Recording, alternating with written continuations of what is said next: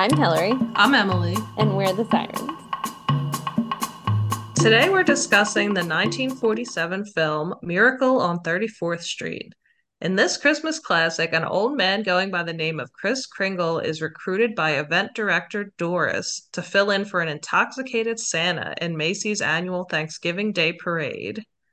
Kringle proves to be such a hit that he is soon appearing regularly at the main store in Midtown Manhattan. He surprises customers and employees alike by claiming that he really is Santa Claus and focuses in particular on convincing Doris's daughter Susan. When Kringle's claims lead to a court case to determine his mental health, Doris's neighbor and potential love interest Fred takes on the case to prove that Kringle really is Santa. Basically, the second half of this movie is a legal drama, It turns out. which you wouldn't guess from No. the first half. like the, the second like two thirds of this movie is a legal drama. I know. I when I was wa- I hadn't watched it in a little while, and but I was like, oh, I forgot how I don't like this whole part where it's a court case. I know. I know. So I do have a little bit of trivia about it. Okay. um, although not as much as you would think. I thought this was interesting. Miracle on 34th Street was shot on location in New York City with the actual Macy's Thanksgiving Day parade sequences filmed live what? during the 1946 parade. What?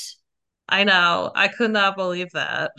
So basically, like all those shots, they had to get in a single take because it was while stuff was really happening. Whoa. And apparently, it was an extremely cold day, and the cameras were actually freezing, like while they were using them. What? Yes. Which I guess in a way makes sense because they did show a lot of the big balloons and stuff, hmm which I guess would be hard to replicate. Yeah, I guess that does. I hadn't thought about that. Yeah. Although the movie is set during Chris the Christmas season, the studio head Darryl Zanuck insisted that it be released in May, arguing that people go to the movies more in warm weather. What? I don't know what that is based on. But so in the original promotions of the movie, they basically kept the Christmas setting a secret. And you'll notice if you look at like the original movie posters that it features Maureen O'Hara and John Payne really prominently. And Edmund Gwenn's character and Susan are just like in the background, which I did notice before I read this that the posters I was like why is the poster just like Doris and Fred smiling at each other when this is a Christmas movie that's mostly about Santa Claus Yeah. A case about Santa Claus is real or not. Also do you think that's true that people mostly go to the movies in warm weather I'm no, I don't know. Because don't I like so. I'm of two minds about it I thought on the one hand you know before central air was a big Mhm, thing like you mhm. would go for the air conditioning Yeah. But on the other hand, when in the warmer weather, when it's nice out, I'm less likely to want to go and sit in like a two hour movie. Yeah, in the dark. I yeah. Yeah. It sort of to me it sort of revolves around like the availability of air conditioning. That's true. I mean, when we were kids, and I think a lot of people were like this, like if it was hot enough, we would just be like, we're going to the movies. And it wasn't like we cared about seeing a specific movie. It was Yeah. like we just about the air cannot, yeah. Because I lived in a house that did not have air conditioning, and sometimes it was quite uncomfortable. Yeah. Yeah, I feel Um, like the times when I've gone to the movies in the summer, it's either been very, very hot or like once we went camping and there was like a thunderstorm. So we were like, well, we'll go to the movies. So we're not like oh, sitting outside in the thunderstorm. yeah, that's true. I don't, I guess people don't do that as much anymore, but Mm. anyhow, in the untranslated dialogue with the Dutch girl, Kris asks her what she wants for Christmas, and she says she wants nothing and tells him she got her gift by being adopted by her new mother. I thought it was interesting that they didn't subtitle it Yeah, I didn't. Yeah. I mean, you kind of like get get what she's saying because like there's the like you sort of see the expressions of the like everybody and the like glances shared back and forth. And we've seen that woman, the woman who plays the that mother is the woman in um Ball of Fire and Oh, was she the one who was like funding the research? Mhm. Yeah. Oh, I did not put that together. And that woman plays the woman who's funding the research in both Ball of Fire and the the remake of it. She's in both versions of it, the same role. Oh, interesting. See, you have the eagle eye, Hill. I would not have noticed that. I mean, I I will say that because we reached recently watched The Bigamist, it was actually hard for me to not think about Edmund Gwenn's role in that when I was watching this. Oh yeah, yeah. Because even though I've seen this movie before, I kept thinking, because he was just, I think he's a very good actor. Like he brought a lot of sadness to that other role in The Bigamist. But in this, he was much more like twinkly and joyful. Yeah. We've this movie is sort of a fun movie to end with because it, it for this year because of all the like connections with other movies that we've seen. I was thinking I was thinking more about um Maureen O'Hara and how strong her accent is in this movie, which I I had never noticed it before in other movies. And I just thought it was like sort of like she had put it on a, like a lot thicker than her like normal accent, quote hmm unquote normal accent for The Quiet Man when she's actually an Irish person in Ireland. But like Yeah. hearing it in this movie, I was like, oh, I'm I want to like watch more movies to see if I can like trace her accent over time. Yeah, that's true. I I didn't think that much about I didn't notice it as much about her voice, but I did think about how it was such a different role Yeah. than The hmm Quiet Man and how she I mean, she kind of was like a spunky person in both ones, but the other in The Quiet Man she was much more fiery and this one she was a little bit more staid. I don't know, they were just like very different people, but I thought she did a good job with both. Yeah. So, other trivia, what both Macy's and Gimbels were approached by the producers for permission to be depicted in the film, and they both wanted to see the finished film before they gave approval. Huh. So they basically had to make the whole film not knowing if they would approve of it. And if either one had refused, the film would have had to be like totally re-edited and reshot. Oh, Um, but fortunately, at the test viewing, they both liked the movie and gave their permission. So that was a big gamble. And finally, when Edmund Gwenn accepted his Best Supporting Actor Oscar uh, for this role, he famously said, Now I know there is a Santa Claus, which I thought was sweet. oh my gosh. um, so who did you bio for this movie, Hill? Okay, well, speaking of mo people that we've seen in um, other movies previously, I bioed Natalie Wood, who Oh. we'd seen previously in The Ghost and Mrs. Muir a couple seasons hmm ago, um, and maybe some other movies. So she was born Natalie Zakharenko in San Francisco, California, um, on July 20th, 1938. She was the daughter of Russian parents. A few weeks before her fifth birthday, she made an uncredited film appearance, her debut, in a very brief scene in the film Happy Land. Um, and even though it was very brief, she attracted the notice of the director Irving Pichel, who uh, remained in contact with Wood's family for two years, trying to sort of figure out other p- potential roles for her. sort of out of the blue, after those two years, um, he called her mother and asked her to bring um, Natalie to Los Angeles for a screen test, and her mother got so excited that she basically was like, "Okay, we're going to LA to live forever," basically, and which was fine because she had the screen test and she got the part, and playing a um, a post World War II German orphan um, opposite Orson Welles and Claudette Colbert in Tomorrow is Forever. So that was fine. And then um, in 1947, she was in another movie directed by um, Pichel, The Bride Wore Boots, and then went on to play Gene Tierney's daughter in The Ghost of Mrs. Muir in 1947. She's best known um, for her in her like child roles for this role that she played in Miracle on 34th Street. Uh, the film was so popular at the time that Macy's invited her to appear in the store's annual Thanksgiving Day parade. So she played a series of um, you know, roles where she was the daughter in family films. Then she successfully transitioned into teen roles in Rebel Without a Cause. And then she had to sign a long-term contract with Warner Brothers, uh, which uh, it seemed like she was had mixed feelings about. She continued acting as she grew older, both in TV and film roles like The Searchers and Splendor in the Grass, um, which showed her broadening range. Um, she received a ton of accolades for Splendor in the Grass. Um, and then, of course, she played Maria in West Side Story um, and was in Gypsy. And Mhm. then at the age of 25, she received her third Academy Award nomination for Love with the Proper Stranger. Um, and that nomination made her sort of tied her with Teresa Wright to be the youngest person to score three Oscar nominations. And that record held until um, Jennifer Lawrence broke it in 2013, and then um, Saoirse Ronan broke it in 2017.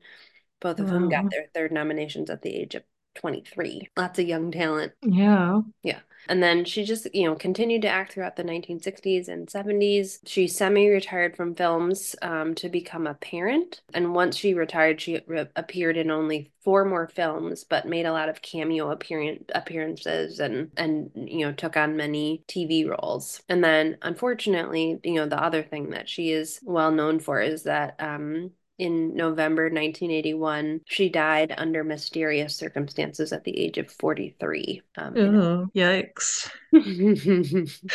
Well, I thought she was very good in this, and yeah. I mean, it wasn't like one of those like annoyingly saccharine child actor type roles hmm where there's like some irritating moppet. Like she, she, it was like a fairly serious role, Yeah. and I I thought she did a good job with it.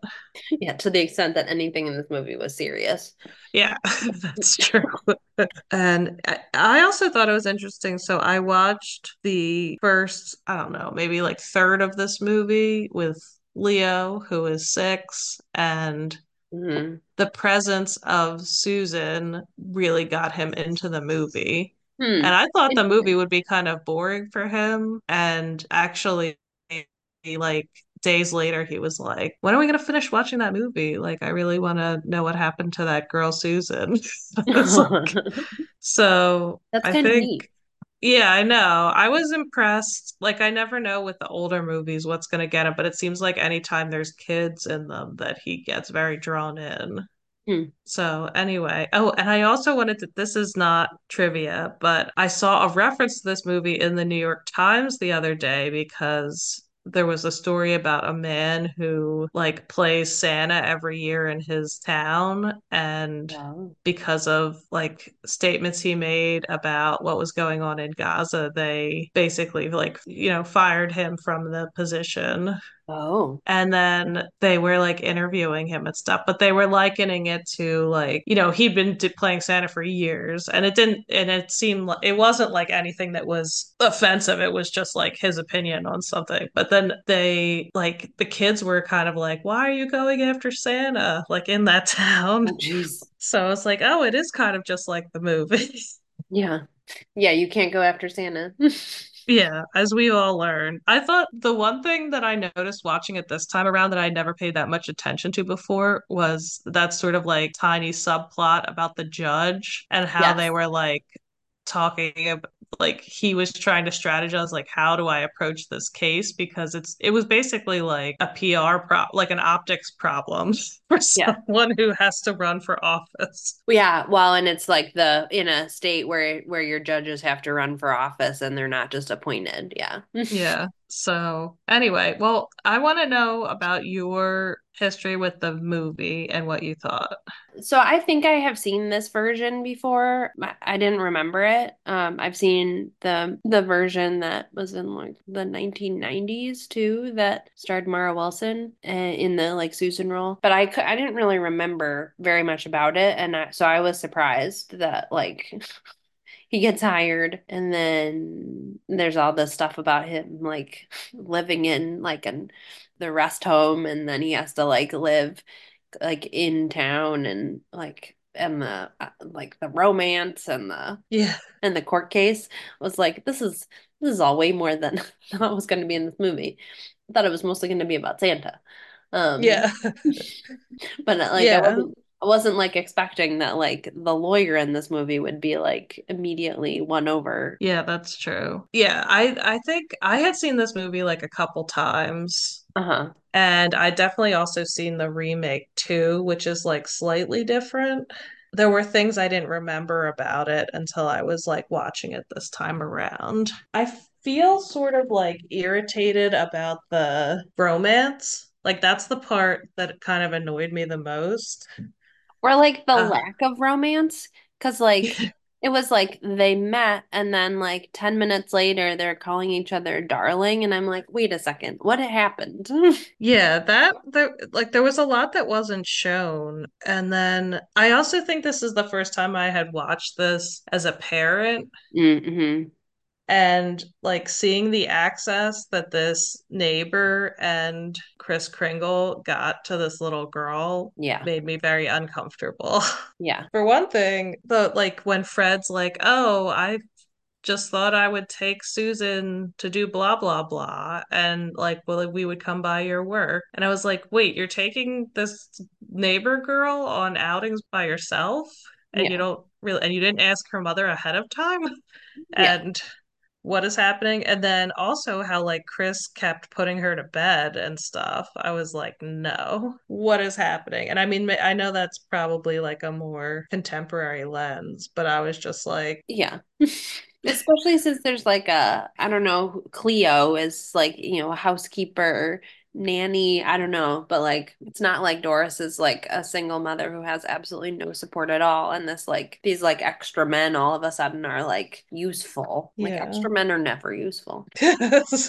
Yeah, I I did wonder what this like bachelor lawyer Fred was doing just like hanging around with this little girl. And it seemed like it was mostly just a ploy because he was interested in the mother, Yeah. but still, like I'm not a fan of that. I also thought it was interesting seeing, you know, this divorced woman in like a fairly high-powered job Mm-hmm. and Mm-hmm. did you notice how, like, when she went into meetings with like Mr. Macy and stuff, she was the only woman Only in the room? Mm-hmm. Yeah. And I wondered, like, how did she get there? Mm-hmm. And like, I was kind of curious about her backstory. I mean, they implied that whoever she was married to was not a good person. I guess I just wanted to know more about that and like how she worked her way up to that role Mm-hmm. and all of that. I mean, she had a very nice apartment. Yeah. Like overlooking the Macy's Day Parade. Yeah, I know. That's how you know you've got it good. Um, but she she was interesting to me, and I felt like the point of view of the movie was like you're too uptight and rigid, and your point of view about like not indulging in fantasy is harmful. And it felt to me like the two main men in the movie, who were Kris and Fred, both thought they knew better than her like how she should raise her daughter, and Yeah. that annoyed me. Yeah, the like criticism of a parent by people who aren't parents. It's like, mm, I don't know. Yeah, and it also it made me realize that um the I guess it was like a 1990s movie, The Santa Claus, hmm has a lot of parallels with this movie, although it's much goofier. But like the, the whole thing is that they're telling it's a divorced couple and they're telling their son that there is no Santa Claus when he's really young. And his ex-wife and her new husband are like therapists who think it's wrong to put lies and fantasy on kids. Hmm. And then the point of view of the movie is like, no, the thing that's wrong is like not letting kids have fantasy, which is basically what this movie was saying. It's like, not only should your child be able to participate in fantasy, but you, adult woman, also Yeah. Which, like, I don't guess, like, if it comes with the, like, everyone deserves to have some fun and light and uh, laughter in their lives, then, like, sure, fine, I guess. Like, if it's, like, I don't know if it's liberating in some way, but if it's, like, judgmental, that's less cool. Yeah. And I also think, not unlike other movies we've watched, that there was a certain element of like, oh, this uptight woman will be like quote unquote fixed by being in love, and Yeah. she How, needs how many movies. How many movies of the like 84 that we've seen uh, include this uh, this uptight woman will be fixed by, by uh, By the man who knows better and will take her in hand and tell her what to think about the world. yeah. And how much of that is like movies and how much of that is uh, real life? Yeah. I want you to know that we're being joined by podcast co-host Poe the Cat right now, who um, said he disapproved of the lack of cats in this movie. It is a shame. It is. Zero stars. well, the the other thing that I thought was striking about this movie was that it just made me wonder about Macy's and like the economy, the self-contained economy that was Macy's at this time, like that they had a store therapist, like everyone had to be evaluated and you know there's like a full staff cafeteria. Like it just seemed like a whole world that I mean I can't I just can't imagine a department store now having a cafeteria and a therapist Yeah. on staff. No. I mean, I think that was very much, I mean, I I don't know anything about uh staff therapists, but like the cafeteria and some of those other like and, and other infrastructure I think was pretty standard. It makes sense. I I do remember like we have the sort of famous Wanamaker's building in hmm Philly that was once uh well it was Wanamaker's and now it's it is Macy's. Um Yeah. and has this like incredible organ and like it's hmm all that. But anyway, it used to be when I would go there as a kid that they had a tea room there and hmm you could like shop and then get tea and it was all Yeah. fancy and stuff. But of course they don't have any of that kind of stuff anymore. So the so the original Marshall Field department store in Chicago has a fancy restaurant called the um the Walnut Room. And of course Macy's bought Marshall Field's, I don't know, 10, 15 years ago, 20 years ago now. And so it's, you know, it's a Macy's or whatever, but they still have the Walnut Room. And we went when we were in Chicago this last time. Um, and they give all the kids a commemorative mug that says Marshall Field's Walnut Room, sort of as a like, yeah, Marshall Macy's thinks they bought this, but this will always be Marshall Field's Walnut. Room. And what do you think? I mean, like when you were growing up, did you do the whole visit Santa? No, Tell no, that wasn't part of your no. childhood. No, I mean, I guess I've never thought of it before, but we never really, I mean, maybe we did it a couple of times, but it wasn't like something we did every single year. True, like now I'm like, as a parent, I'm like, it's a little bit weird to like make your kids sit on some random guy's lap. Yeah. Well, it's funny because we have also opted out of that for our kids. I don't know why. I just thought like I viewed it more like my kids will not enjoy this hmm and it seems like a big hassle, so I'm not doing it. Mm-hmm. And you know, like who is this for? Yeah. Because like if you see little kids, like everyone's upset and crying and they don't want to do it, and there's big crowds and lines, and people think it's hilarious when their kids are like sobbing in the Santa picture, and I don't really like that's not cute to me. It's No. but I did I do remember doing it when I was a kid, but I don't I wasn't scared of Santa, so I don't remember it being like traumatic or anything. But it was Mhm. like a thing where we would get dressed up and like I like remember wearing fancy dresses and stuff and it was a, like a family outing and you'd have to like think what do I want to tell Santa and it was, so it was a it was a whole thing. And apparently it's like one of the few things that's getting people into malls now because you know malls are dying and Rats. yeah. Oh darn.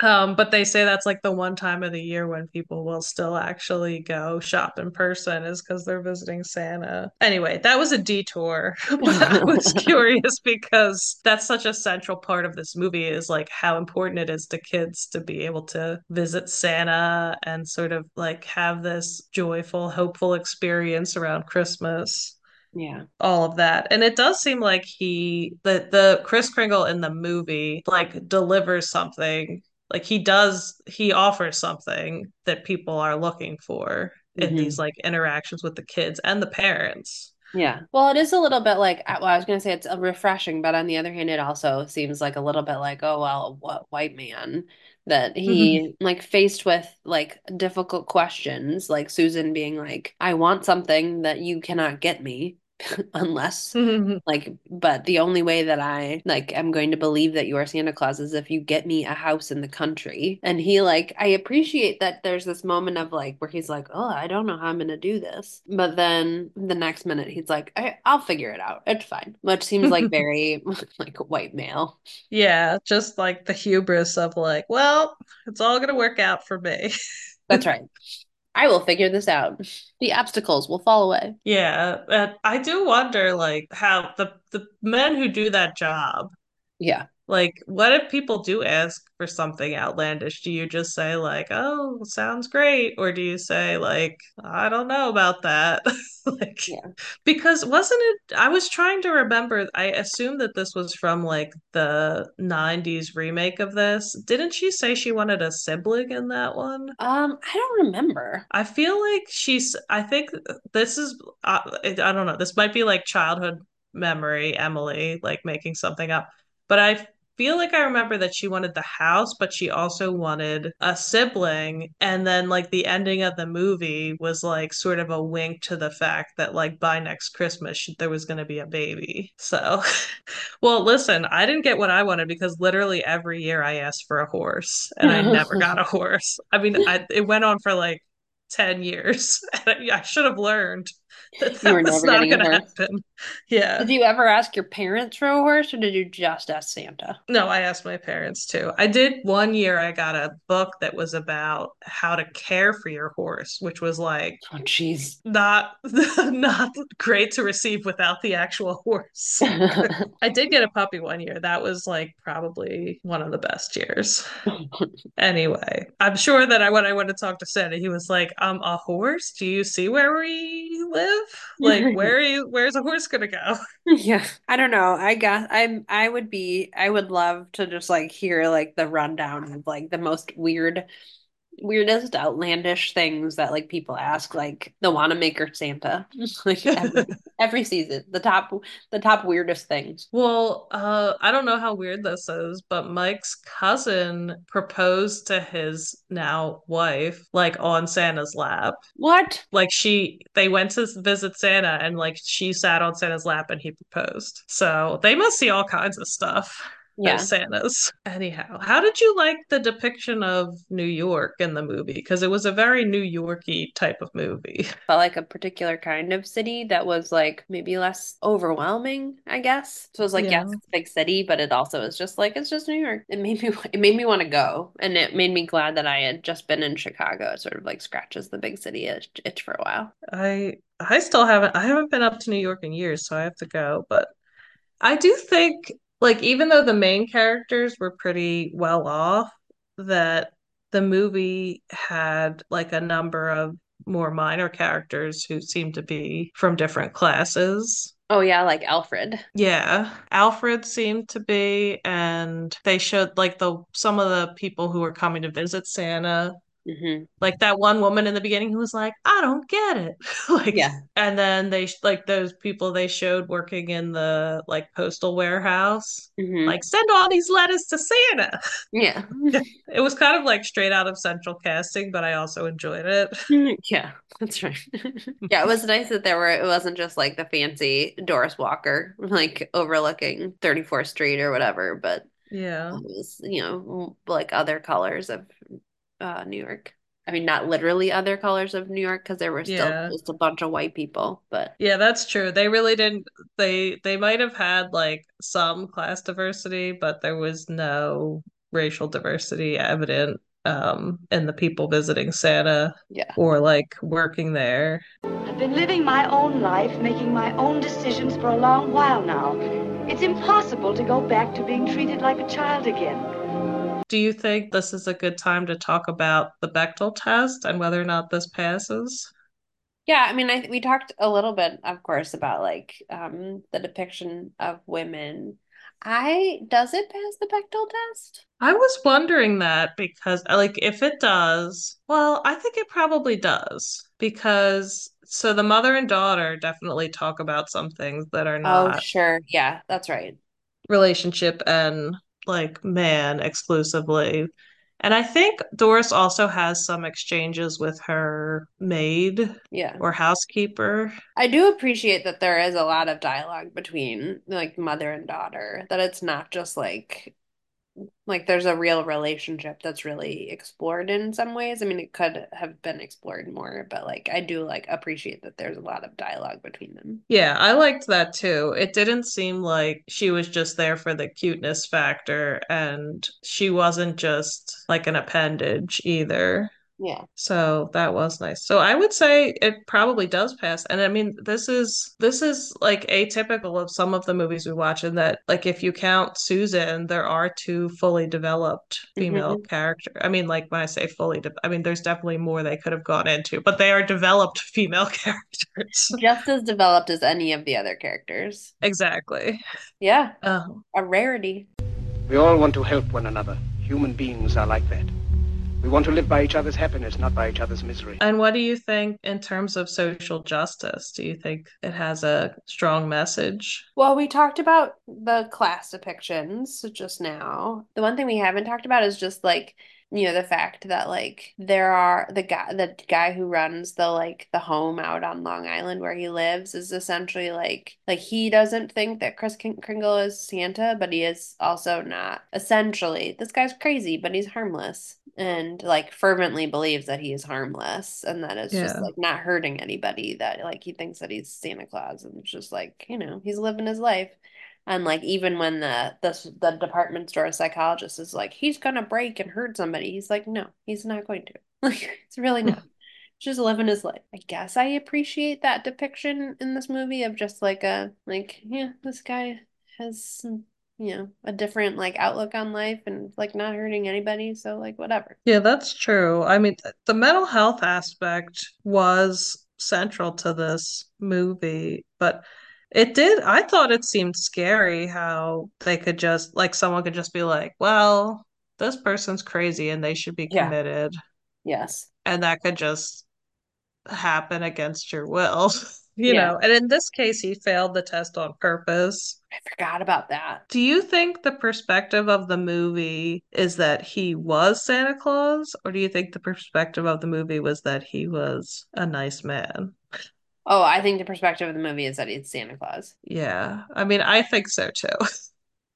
But like if if that is the case, some of it doesn't add up. Like Santa Claus living in this home. I don't know. I, I guess you're just not supposed to think about it too much. But Yeah. um, Well, and I guess I we don't have enough details. If like if there was like a line of dialogue where the doctor was like, you know, and he's there every Christmas Eve, it's not like he's like disappears for 12 hours or whatever, then like I think that would be, you know, that would be something else. So Yeah. it's like information we don't have. I did think it was interesting too how at the store they really didn't care. They didn't care that much about whether he who he was or like whether he was crazy or not. They were Yeah. just like he's making people happy, let's keep him going. Although it I did think it was very annoying how whatever that advertising campaign was that was like we'll tell people to go to other stores. I Yeah. was like this would not actually effectively help your store. Yeah. Even if it made people think better of the store, if you don't have what they're buying, then you're losing business. Right. Well, and I think the key thing is that like Mr. Macy like thought he was a good asset and so like it didn't really matter what anybody else that's true. It was also interesting. I mean, I don't know if this is social justice or not, but like that Fred was just like, oh, you can just come live with me, like strange man that I don't know, like come live in my apartment. Yeah, that he literally does not know at all. Some strange like and at first I was like, "Oh, he has a spare bedroom." No, no, he has he has twin beds in the same room that he Oh gosh, that was so hilarious how they were in the twin beds. Who has twin beds in their bedroom who's like a bachelor? I was just gonna say, like, why does he have twin beds if he is literally a bachelor? Why doesn't he have like a double bed I, I don't or just one single single bed? But like he was just like, you could just come live with me rent free for a while. I guess in general, like there was a lot of generosity of spirit towards other people in this movie, all except for the therapist. Yeah. Nobody had any generosity of spirit for him, and uh, he had none for anybody else. So maybe sort of like a mild social justice message, Yeah. but not not too strong. Yeah. It's like the spirit of Christmas. If you know where to look for it, you'll find it. Yeah. Well, are we ready to rate the movie? I think so. Um, do you want to go first? I think I would give the movie like a two and a half. I think like I was, which seems sounds really harsh coming from me. I know. I I didn't know what to expect. I was really surprised about the whole like, you know, all the courtroom scenes in the in the last half, and there were too many things where I was like, wait, what? Like, wait, where did where is where is this coming from? Like the romance. Even the end scene where like they're driving around in the country, then they just like drive by this house or whatever. Um, that is the house. It just happens to be the house that Susan is, you know, Susan really wants to live in and whatever. There's just like too many missing pieces for me, I guess. But on the other hand, it was it did feel festive to watch. I did like watching Maureen O'Hara and um, Natalie Wood in particular. Um, and it made me want to watch more movies of both of theirs. So, so I don't regret watching it at all. But I, you know, it's it's I on the other hand, it's not like I'm like immediately adding this to my like Christmas rewatch list. I just remembered there we didn't talk about my absolute most favorite part about this movie, which is that the US Postal Service is Yes. the institution that effectively saves Yes. Santa Claus from being committed to a that. mental institution. I love that they're like, if we only had some formal entity that recognized him as Santa Claus. And they were like, And "Oh, then- the post office." I forgot about that. Um, I love that part so much because it's just like, who's a hero? The Postal Service. Like it's it I, it's just hilarious to me. I forgot Um, about that. Yes. But so I rarely do I give a movie a higher rating than you, Hillary, unless it's a musical. But I'm gonna give this a three because I like enjoy the tone of the movie. I really like the whole setting with like New York and the Thanksgiving Day parade and mm-hmm. Macy's. And I I really liked the depiction of Santa Claus. Like I liked Edmund Hmm. Gwenn as him. I thought it was sweet. And I think I did watch this some growing up and I like to revisit it from time to time. But it's not in my like it's probably like top five Christmas movies, but it's maybe like number five. Okay. But it's not like It's a Wonderful Life or The Bishop's Wife. Yeah, the bishop. Um, I know The Bishop's Wife's so good. I was just thinking about that one because I was thinking about the Christmas movies we've done in past years, and I was like, which ones did I like? The, the Bishop's Wife is just fun. Christmas in Connecticut. Yeah, Christmas in Connecticut. No, that's not in my top five though. Do you Although- think of The Thin Man as being a Christmas movie? Not really. Even though there he sh he shoots uh Christmas ornaments. That's true. I mean, I guess maybe I should recategorize that. I mean, the, let let's be clear, The Thin Man is an anytime movie. That is a Yeah, movie that I would watch uh in the middle of the summer. Well, th- this just makes me think again about how weird it is that they didn't want to market this as a Christmas movie and had it come out in May. Like, Yeah. why? Anyhow. So yeah, I would say a three. I definitely like this better than the remake too Mm-hmm. Yeah. in the 90s. So so I would recommend, but I would also give people the caveat of like, don't be surprised when it becomes a courtroom drama. Yeah. Surprise. So, what movie will be our first watch in 2024? Ooh, our first movie of 2024 is Royal Wedding. Yay, back to the musicals. Can't stay away for long. May it please the court, I submit that my entire line of defense is based on the proposition that persons of the female sex should be dealt with before the law as the equals of persons of the male sex. Follow the Screen Sirens on Twitter at the Screen Sirens Leave us a review on iTunes or SoundCloud to help other people find us. and become a patron at patreon.com slash the Screen Sirens. Thanks for listening. After all, tomorrow is another day.